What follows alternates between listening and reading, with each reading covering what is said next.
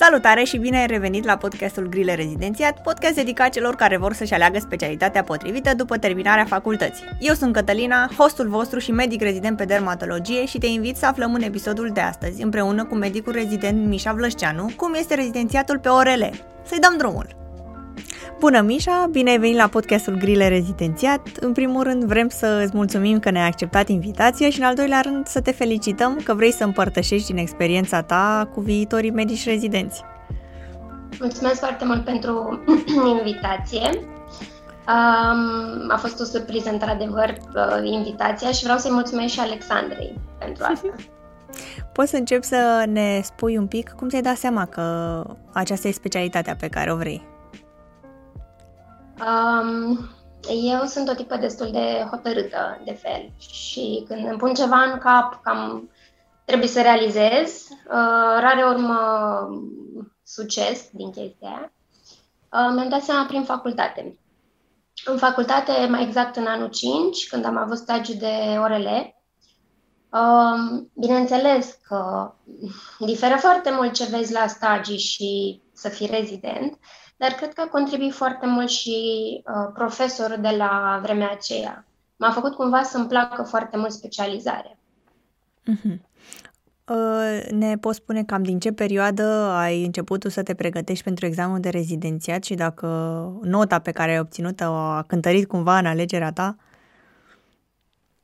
Um, cred, cred că m-am apucat destul de târziu de învățat, pentru că alți colegi îi auzeam, începuseră din anul 6 de la începutul anului și cumva mie mi-a fost destul de greu să fac față și cu facultate, uh, învățatul pentru uh, sesiuni și plus lucrarea de licență. Era un pic cam mult, era multă oboseală și atunci am vrut să termin cu toate și să mă ocup strict de învățatul de rezidențiat, cred că undeva la jumătatea lunii iulie, după ce am terminat și cu banchetul. Mm-hmm. Și da, cumva cântărit pentru că um, nu am prins exact ce centru vroiam și atunci a trebuit să-mi aleg uh, alt centru. Am prins oreleu, dar am ales alt centru uh, și am reușit cumva să mă detașez. Am avut opțiunea asta și um, se poate. Deci dacă sunt zvonuri, că se tot aud dinainte de rezidențiat, uh, că nu te duci acolo, că nu-ți dau detașare, că nu o să poți să te duci. Um, sunt destul de permisiv coordonatorii și nu mai este așa o mare problemă. Uh-huh. Uh, îți mai amintești cum a fost primul an de rezidențiat? A fost greu. Cred că e greu pentru toți la început. Ne lovim de sistem și nu ne dăm seama din facultate exact ce să mănâncă um, ai mult mai multe responsabilități, lumea se așteaptă de la tine să fii foarte pregătit, serios în ceea ce faci. Um, da, mi-au luat ceva timp să mă obișnuiesc. La primele patru luni, cred că veneam în fiecare zi acasă și eram morocănoasă, um, vărsam nervii pe altcineva de obicei, până mi-am obișnuit și mi-am dat seama că trebuie să mă obișnuiesc să lucrez în sistemul ăsta. Asta este spitalul de stat la noi. Ăștia sunt oamenii, pentru că ai și bucurii și neplăceri în același timp. Dar acum uh, pot să zic că deja, fiind aproape în ultimul an, sunt obișnuită cu, cu tot. Uh-huh. Ne poți spune cum arată o zi din viața unui rezident? Cam ce atribuții are acesta? Um, în primul rând, trebuie să fugi dimineața, să ajungi la prima oră, la 8, la raport. După raport se face vizita în saloane, să vedem dacă totul este ok cu toți pacienții. Um, se fac controlele pacienților, fiecare medic își vede pacientul, pentru că la noi sunt și mulți operați și trebuie verificați post-operatori. După care, depinde, în ziua respectivă posibil să faci urgențe și posibil să fii solicitat foarte mult la urgențe. Este posibil să ai și uh, ambulator uh, sau operații. Ai și ieșiri, ai și internări. Deci trebuie să fii... Uh, eu zic că rezidentul are capacitatea asta de a se... de a fi în șapte locuri în același timp. și exact. de multe ori uh, trece ziua și nici, nu, nici nu-ți dai seama că poate n-ai băut apă, n-ai mâncat și s-a terminat programul, dar tu nu ți-ai terminat treaba și e solicitant, dar depinde de zile. Nu e tot timpul așa. Uh-huh. Uh, ca și procent dintre parte chirurgicală și parte nechirurgicală, cam cât ai zice că este? Um, aș zice 50-50. Mm, uh-huh. Că um, noi, în urgențe, vedem absolut uh, tot ce înseamnă orele, că au probleme cu urechile, cu nasul sau cu gâtul. Uh, depinde foarte mult uh, dacă pacientul dorește să facă anumite intervenții, pentru că sunt pacienți care, deși li se recomandă, refuză. Um, la noi însă este foarte des întâlnită patologia oncologică. Mm-hmm. Din păcate, asta mă întristează foarte mult, dar din păcate avem foarte mulți pacienți oncologici și pot să zic că ei sunt o mare parte din uh, partea asta chirurgicală că se fac biopsii, că se fac laringectomii, um, excizii tumorale um, și pe lângă mai sunt celelalte, amigdalectomii, um, septuri nazale, plastide de timpanale și așa mai departe. Și bineînțeles că uh, există și varianta să faci doar parte chirurgicală sau doar parte clinică. Um, asta, asta după ce termin rezidențiatul. Deci în rezidențiat nu ai de ales. Trebuie să le mhm. faci pe amândouă, să le știi pe amândouă. Dacă nu-ți place să operezi, atunci poți să optezi să lucrezi doar ambulator. Și acum depinde. Dacă ți iei post la un spital de stat, pe secție, nu ai de ales, acolo trebuie să și operezi. Dacă îți găsești post în ambulator, atunci faci doar ambulator. Atunci, în privat, de poți să alegi să faci și una și alta sau doar una dintre ele. Uh-huh. Uh, se tratează și copii? Există și orele de copii separat sau este în aceeași specialitate?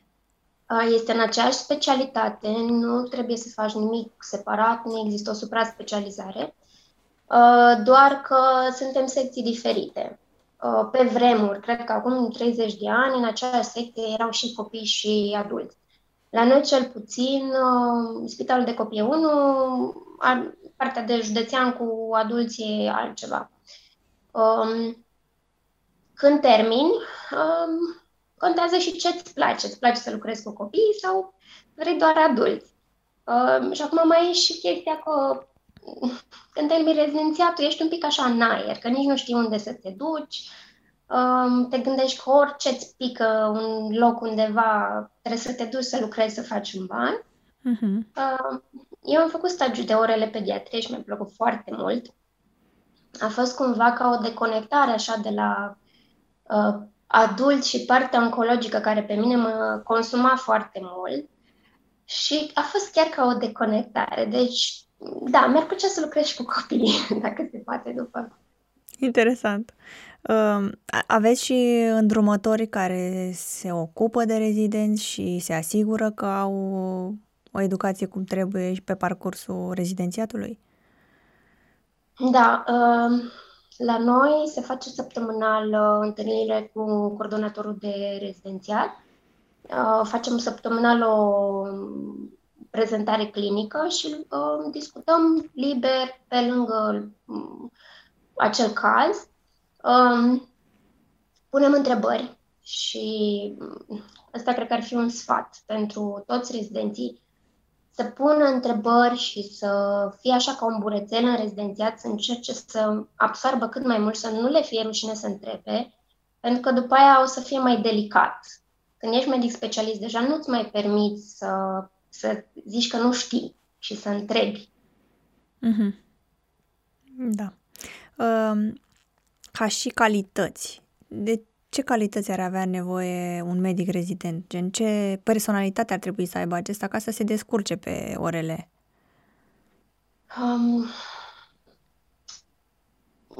în primul rând să fie empatic și cred că asta e valabil pentru orice specializare. Um, empatia. După care trebuie să ai răbdare cu pacienții Uh, nu toți înțeleg, uh, nu toți uh, sunt foarte drăguți, să zic așa. Și, în al doilea rând, uh, trebuie să fii sigur că îți place partea chirurgicală, pentru că rezidențiat nu scap de ea. Uh, dacă ți-e teamă să vezi sânge sau, eu știu, ești sensibil la chestia asta, nu recomand. Dacă ești sensibil la mirosuri urâte sau puroi și alte chestii, iarăși nu recomand, pentru că noi avem pacienții uh, oncologici la care facem, practicăm uh, traheostomiile și uh, e sânge, uh, este salivă, uh, se tușește cu de toate. Sunt tumori care se suprainfectează, miroase urât, trebuie curățat zilnic.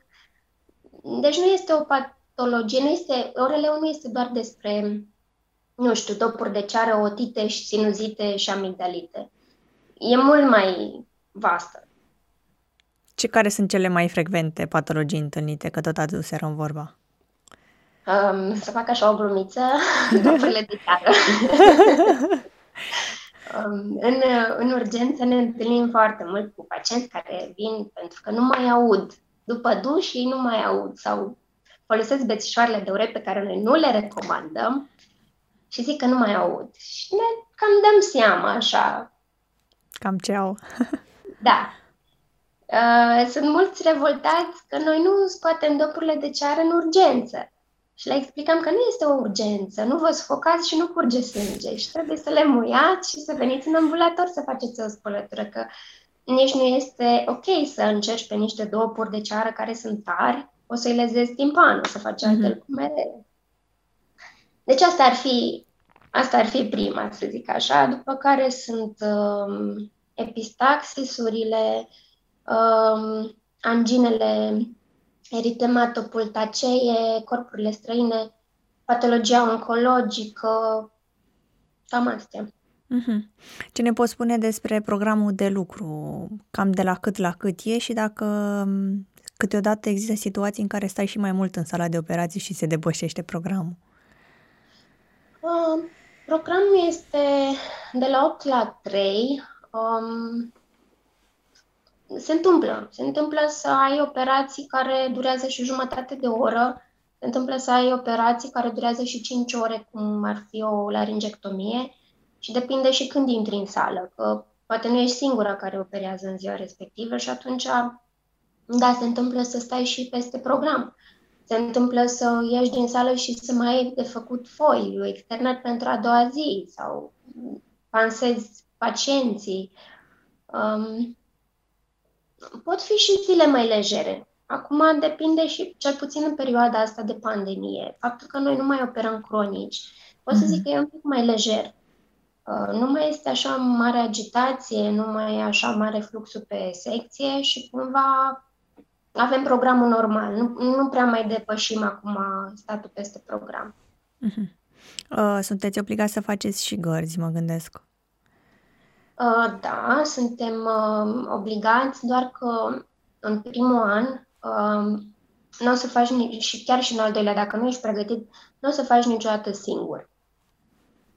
Uh, în primul an rămâi cu un rezident de an mai mare. Uh-huh. Înveți. Eu cel puțin eram cu carnețelul după mine și notam la fiecare ce-i dai acolo, pentru asta ce-i dai, ce medicamentul ăla, trebuie să înveți doze, trebuie să știi foarte multe.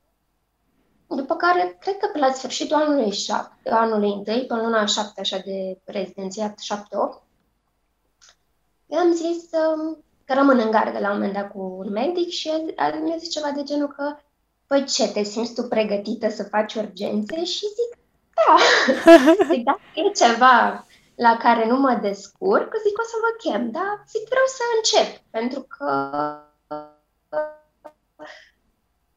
mm, știam că trebuie să fac asta la un moment dat singură și mi-am făcut curaj. Mm-hmm. Uh, câte trebuie să faceți pe lună?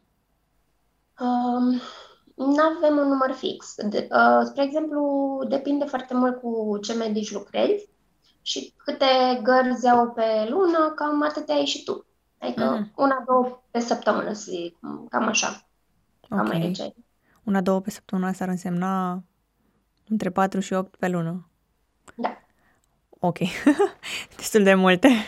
Destul de multe. Eu zic că stăm bine față de alte specializări, față de ginecologie, ATI, care au chiar și 9 gărzi pe lună și la ei nu variază, la ei nu, nu variază mai, să fie mai puține. Eu zic că e destul de ok la noi. Ce spor are secția, adică oreleu, specialitatea? Um, avem spor de 12%, pentru mhm. că există un risc uh, în sală să te înțepi sau îți vin pacienți cu epistaxis, care în momentul în care îi tamponezi, uh, tușesc, uh, vorbesc, îți sar uh, tot felul de secreții, că-i sânge, că-i salivă, pot să, pot să-ți sară not. Noi folosim tot timpul um, ochelarii de protecție, dar am avut o colegă care, chiar dacă avea ochelari de protecție, cumva i-au sărit pe deasupra și culmea e că acea pacientă era și cu hepatită C. Ok. Da. Și atunci a fost așa o situație mai de- delicată, dar este, este ok acum. Deci Doamne. Deci există riscul. M-am înțepat și eu în sală și uh, nu știam dacă pacientul are ceva sau nu, dar imediat am sunat la laborator. Uh, i-am rugat să facă imediat uh, ELISA și mi-au dat răspunsul imediat în câteva ore că este ok și să stau liniștită. Dar acele ore pentru mine au fost destul de... Da. Deci sporul este fix pentru o asemenea situație. Nu mi se pare foarte mare sporul, dar... Este acolo.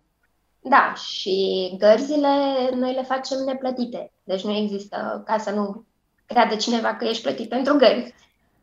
Faci gărzile ca să înveți. Mm-hmm. Nici din ani mai mari nu sunt plătite? Uh, cel puțin în specialitatea mea și în centrul meu nu. Mm-hmm. Am înțeles. Ne poți povesti un pic despre un caz interesant pe care l-ai văzut? Um, sunt multe cazuri. Um, ca să nu fiu dramatică, să nu povestesc de pacienți oncologici, vă povestesc de un băiețel care, culmea, era în vacanță venit aici cu părinții în predial Um, a venit în ambulator orele că tot are muculeți pe o parte, dar numai pe o parte, pe o nară și a fost la medici și au tot dat antibiotice și nu-i trece. Bun, hai să ne uităm în năsuc. Și în năsuc am văzut o biluță. Zic, hai să, zic, are ceva în nas, are un corp străin copilul ăsta. Zic, nu mi s-a spus? Nu. Hai să scoatem biluța. Și bineînțeles că ne-am chinuit un pic între timp, când încercam să apucăm biluța, s-a și rupt în două și după aia ne-am dat seama că de fapt era o babă de mazăre și wow. am reușit să scoatem și la un moment dat zic, uh, nu mai știu cum îl cheamă pe băiețel, zic, de ce ți-ai băgat asta în asta? Zic, se întâmplă tot felul de lucruri nasoale. Zic, uite, vezi, ai avut mucișori și zic, se putea mai rău. Dar nu eu mi-am băgat, altcineva mi-a băgat. Vai! Da, de zic că lucru cu copii, munca cu copii uh, e mai frumoasă din punctul meu de vedere. Mie mi se minau ziua, de obicei. Oricât de supărată eram sau dacă aveam ceva probleme, sigur venea un copilaș și zicea o chestie de genul ăsta și da, trecea tot. Ce uh, provocări ai întâlnit pe orele până acum în timpul rezidențiatului? Um, um, au fost mai multe, zic, mai multe provocări care au, care au fost. Spre exemplu, um, eu chiar dacă am vrut um, specialitate chirurgicală, m-am gândit totuși că nu vreau chirurgie mare, să zic așa, și zic, hai să văd uh, că orele îmi, îmi dă și ocazia să fac partea chirurgicală, dacă nu-mi place pot să fac doar partea clinică. Nu nimeni nu, în, fac, în facultate nu te pune să operezi, să pui mâna, să tai, să... Nu prea știi, doar te uiți și zici că îți place. Și atunci, na, rezidențiat anul întâi, bineînțeles că intri în sală, ești mâna a doua, ajuți, te mai uiți, pe lângă nu știu ce. La un moment dat, coordonatoarea mea mi-a zis, astăzi ești mâna întâi la traheotomie. Pe care eu am făcut așa ochii mari și Vai de mine. toată și să transpir și zic, dar eu nu vreau, dar vă rog frumos, lăsați că fac altă dată, data viitoare. și mi-a spus la un moment dat că nu, că tot timpul o să-ți fie frică și tot timpul o să fie o prima dată pentru orice. Și trebuie să începi acum. Nu există o dată viitoare. Și da, a fost o provocare atunci. Dar a fost tot în regulă și după aia mi-am dat seama că pot, mă descurc uh, și după aia ceream eu, mă lăsați pe mine. Ce tare! Wow! Și o altă provocare pot să zic și acum, deci nu pot să zic că am trecut peste. Nu am o problemă cu sângele, nu am o problemă cu um, puroiul, cu mirosurile neplăcute. Am o problemă cu saliva. Mă dezgustă și este singurul lucru care pot să zic că e așa un impediment în, în specialitatea mea. Dar uh, reușesc să trec și peste, adică m-am obișnuit. Nu-mi place, dar m-am obișnuit. Da, mai ales că probabil o vei face pentru restul vieții. Trebuie să da. încet, încet. Da. Uh, spune-ne un pic cum te menții la curent. Ce materiale de studiu ar fi și utile la început? Pentru început, uh, nu recomand, adică uh, trebuie să știi foarte bine și să-ți iei Atlas Netter ultima ediție. Acum cred că ultima ediție e ediția a șaptea. Trebuie să știi anatomie foarte bine. După care nu recomand să intre direct în acele uh, tratate, manuale de pe care învățăm pentru specialitate. Există tratatul chirurgical de dr. Sarafolianu, există manualul european URL în engleză de pe care învățăm. Um, alea sunt un pic mai încolo când deja știi mai multe. Pentru început, pentru un an întâi, îți trebuie un atlas de anatomie și îți trebuie niște cărți de cursuri postuniversitare. Și astea, slavă Domnului, sunt o mulțime. Uh-huh. Și de doctorul Ciuchi, și de doctorul Sarafăleanu, Cobzeanu, Gârbea, care e mai vechi oarecum. Sunt, materiale sunt din plin. Uh-huh. Sunt suficiente să te ajute să manageriezi, nu știu, cazuri mai dificile un pic. Da, da, da, sunt. Uh-huh. Am înțeles. Uh, ca și solicitare, simți că e foarte solicitantă sau că ți oferă și șansa să ai timp de o viață personală? Nu, ai și, ai și viață personală. Acum depinde și cum știi tu să-ți manageriezi timpul. Uh-huh. Eu nu pot să zic că sunt foarte solicitată, că nu am viață personală, că nu pot să mă ocup și de altele, de pasiuni, de hobby-uri. E foarte important să faci chestia asta, trebuie să te recreezi. La un moment dat, da, ajungi epuizat și trebuie să ai grijă să ai cumva o ieșire, să ai uh, o, un hobby, o pasiune pe care să faci chiar și în weekend, chiar dacă te simți obosit.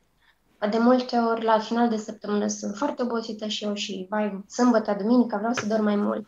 Nu reușesc, bineînțeles. Mă trezesc tot ca în timpul săptămânii Um, și dacă nu iau atitudine, zic, gata, azi merg pe munte, azi mă, apuc, mă duc la alergat sau ceva, uh, trece ziua și nici nu te încarci energetic. Ai impresia că te odihnești, dar de fapt nu faci asta. Da, într-adevăr, ai nevoie de un hobby să te mai detașezi. Da. Uh, ce ne poți spune despre această specialitate în străinătate? Există posibilități de a face stagii în străinătate? Există. Uh, sincer, nu știu să zic exact uh, cum se numesc, dacă sunt ceva proiecte. Um, știu că am o, avem o colegă care a plecat de curând în Bruxelles, chiar acum vreo două luni. Uh-huh. A plecat pe o perioadă limitată, cu posibilitate de prelungire. Uh-huh. Uh, și efectiv, din ce știu eu, și-a depus uh, un CV a învățat limba franceză, a avut un interviu, a fost acceptată și acum Ce e acolo și noi tot, uh, da. Deci Bruxelles noi tot este... îi scriem și o întrebăm. Uh, ei cum fac? Ei ce dau acolo? Ei cum procedează? Pentru că e cu totul altceva și ne așteptăm să învățăm lucruri noi de la ea, că nu o să întoarcă. Și e diferit. E un pic diferit, da. Uh-huh. Mm-hmm. Da. Uh, ce alte lucruri bune ai auzit despre alte centre de pregătire de la noi din țară? Um, sunt centre de top în țară, pe partea de orele, uh, pot chiar să le enumăr. Uh, ar fi București, ar fi Clujul, Târgu Mureșul, iarăși este foarte bun, Iași. Um, astea sunt centrele de top pe partea de orele, pentru că în centrele mai mici nu se uh, efectuează anumite intervenții din lipsă de instrumentar, din lipsă de aparatură sau uh, coordonatori care poate um, sunt mai în vârstă și nu au făcut uh, uh, chirurgie endoscopică sau nu există chirurgie laser în uh, unitatea spitalicească. Și atunci, centrele astea mari pe care le-am enumerat, le fac cam pe toate. Uh-huh. Despre competențe și supra-specializării, cam ce există sau cum e cazul oreleului? Te poți cumva supra-specializa pe una din cele trei ramuri? Um, ideea este că acum câțiva ani, dacă terminai oreleul, trebuia să faci ceva supra-specializări, dacă vrei să faci doar foniatrie, doar vestibulologie sau uh, um, nu erau competențele astea pe vremuri, uh, corpii străini uh, esofageni sau tracheobronșici apar- aparțineau de noi. Um, de la un punct uh, s-a decis că se ocupă altcineva. Acum, noi când terminăm, avem competențele astea. Deci nu trebuie să mai facem supra-specializări. Poți să-ți faci supra-specializare dacă vrei, spre exemplu, pe partea asta de uh, estetică. Uh-huh. Aici sunt uh, niște cursuri pe care poți să le faci. Poți să-ți faci de asemenea și o doua specialitate. Asta e și mai bine dacă reușești. Uh-huh. Deci, da, posibilitate există. Ce uh, posibilități, posibilități de angajare există după ce termini rezidențiatul? Că știm că există criza asta de posturi, dacă în privat uh, e mai bine cumva. Nu pot, să, nu pot să zic că e mai bine în privat. Și spun acum din ce am auzit. Nu vreau să generalizez, dar uh, um, chiar am avut o prietenă care s-a mutat din București s-a angajat la privat. La un moment dat s-a scos un post la stat, a dat examen, a luat acolo și îmi spunea, plângând la telefon, că vai de mine că ea, când lucra la privat, doar pe cabinet, avea salariu mai mic decât un rezident și acum la stat plângea că nu-i venea să creadă că are un salariu așa mare, că nu avusese niciodată salariul ăla. Deci, um, Depinde și depinde în felul următor. La stat știu că este foarte bine pentru toată lumea. La privat e în felul următor. Dacă faci doar uh, clinic, deci dacă faci doar consultații, uh, e un pic mai dificil financiar. Dar dacă ești și pe partea chirurgicală, atunci da, ai un venit mai, mai bun. Mm-hmm. Deci asta ar fi singura... Da, mai există și varianta de a-ți deschide tu un cabinet. De asta cred că e bine să faci după câțiva ani de muncă, ai o, un renume, să zic așa, în centrul respectiv, în orașul respectiv, ca să ai și clienți să vină la tine. Uh-huh. Și să și te descurci, să managerezi foarte bine. Care ți se pare ție cel mai frumos lucru la orele? Mm, nu știu ce să zic. Sunt foarte multe lucruri. Um, nu pot să știu exact ce m-a atras la specialitatea asta, niciodată nu mi-am dat seama. Poate și partea chirurgicală și faptul că e în zona capului și a gâtului mi s-a părut foarte interesant. E o zonă restrânsă, de este o zonă foarte vascularizată și nervată. Um, faptul că e și migăloasă, și eu de fel sunt migoloasă și cumva mereu mi-a plăcut, m-am relaxat cumva făcând, uh, când eram mai mică, tot felul de lucruri manuale, biluțe, mărgeluțe, tot felul de chestii și am zis că tot timpul vreau să fac ceva cu mâinile. Și partea de orele îți oferă și chestia asta, chit că na, patologia nu tot timpul este frumoasă. Repet, E partea oncologică, nu e plăcută, nu pot să zic că asta e frumos, dar este și interesant în același timp. Da. I-ai găsit și minusuri?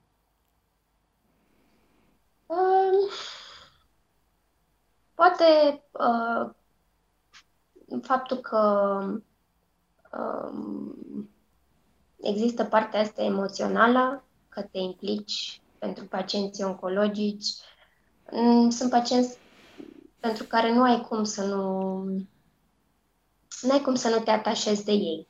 Sunt poate pacienți pe care îi urmărești ani de zile, pacienți care ți se lipesc așa la suflet și vine un moment când um, trebuie să te desparți de ei și nu este, nu e plăcut.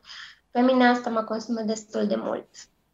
Mm. Și la început uh, plângeam pentru fiecare pacient, nu, cunoș- nu conta că îl vedeam pentru prima dată sau nu. Uh, eram foarte sensibilă, dar coordonatoarea mea m-a învățat cumva să, să gestionez chestiile astea și să nu mă încarc foarte mult. Și în momentul în care ajung acasă, când intru pe ușă, să las toate problemele afară. Să nu mai vin pe la acasă, să nu mai vin încărcat acasă și N-a fost ușor, dar uh, acum nu pot să zic că managerie 100%, dar uh, e mult mai bine. Da.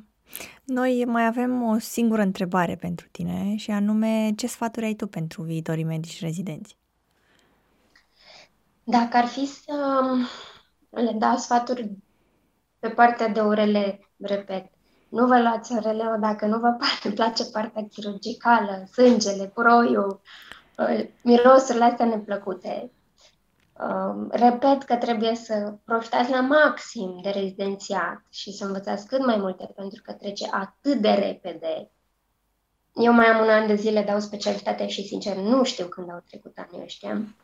Mi se pare că n-am suficient timp la dispoziție acum să învăț cât aș vrea să mai învăț. Și ce să zic? Fiți buni, fiți răbdători, fiți empatici, orice specialitate v-ați alege. Super! Păi, fiindcă am ajuns la final, vrem să-ți mulțumim că ți-ai luat un pic din timpul tău, mai ales că ești după gardă și că ai făcut un, acest mic efort să vii și să împărtășești din experiența ta cu cei care sunt indeciși, mai ales că se apropie și repartiția și uh, mult succes în continuare în cariera pe care ți-ai ales-o. Mulțumesc mult de tot și le urez uh, mult succes și să cântărească foarte, foarte bine rezidenții când își aleg acum la repartiție specializarea.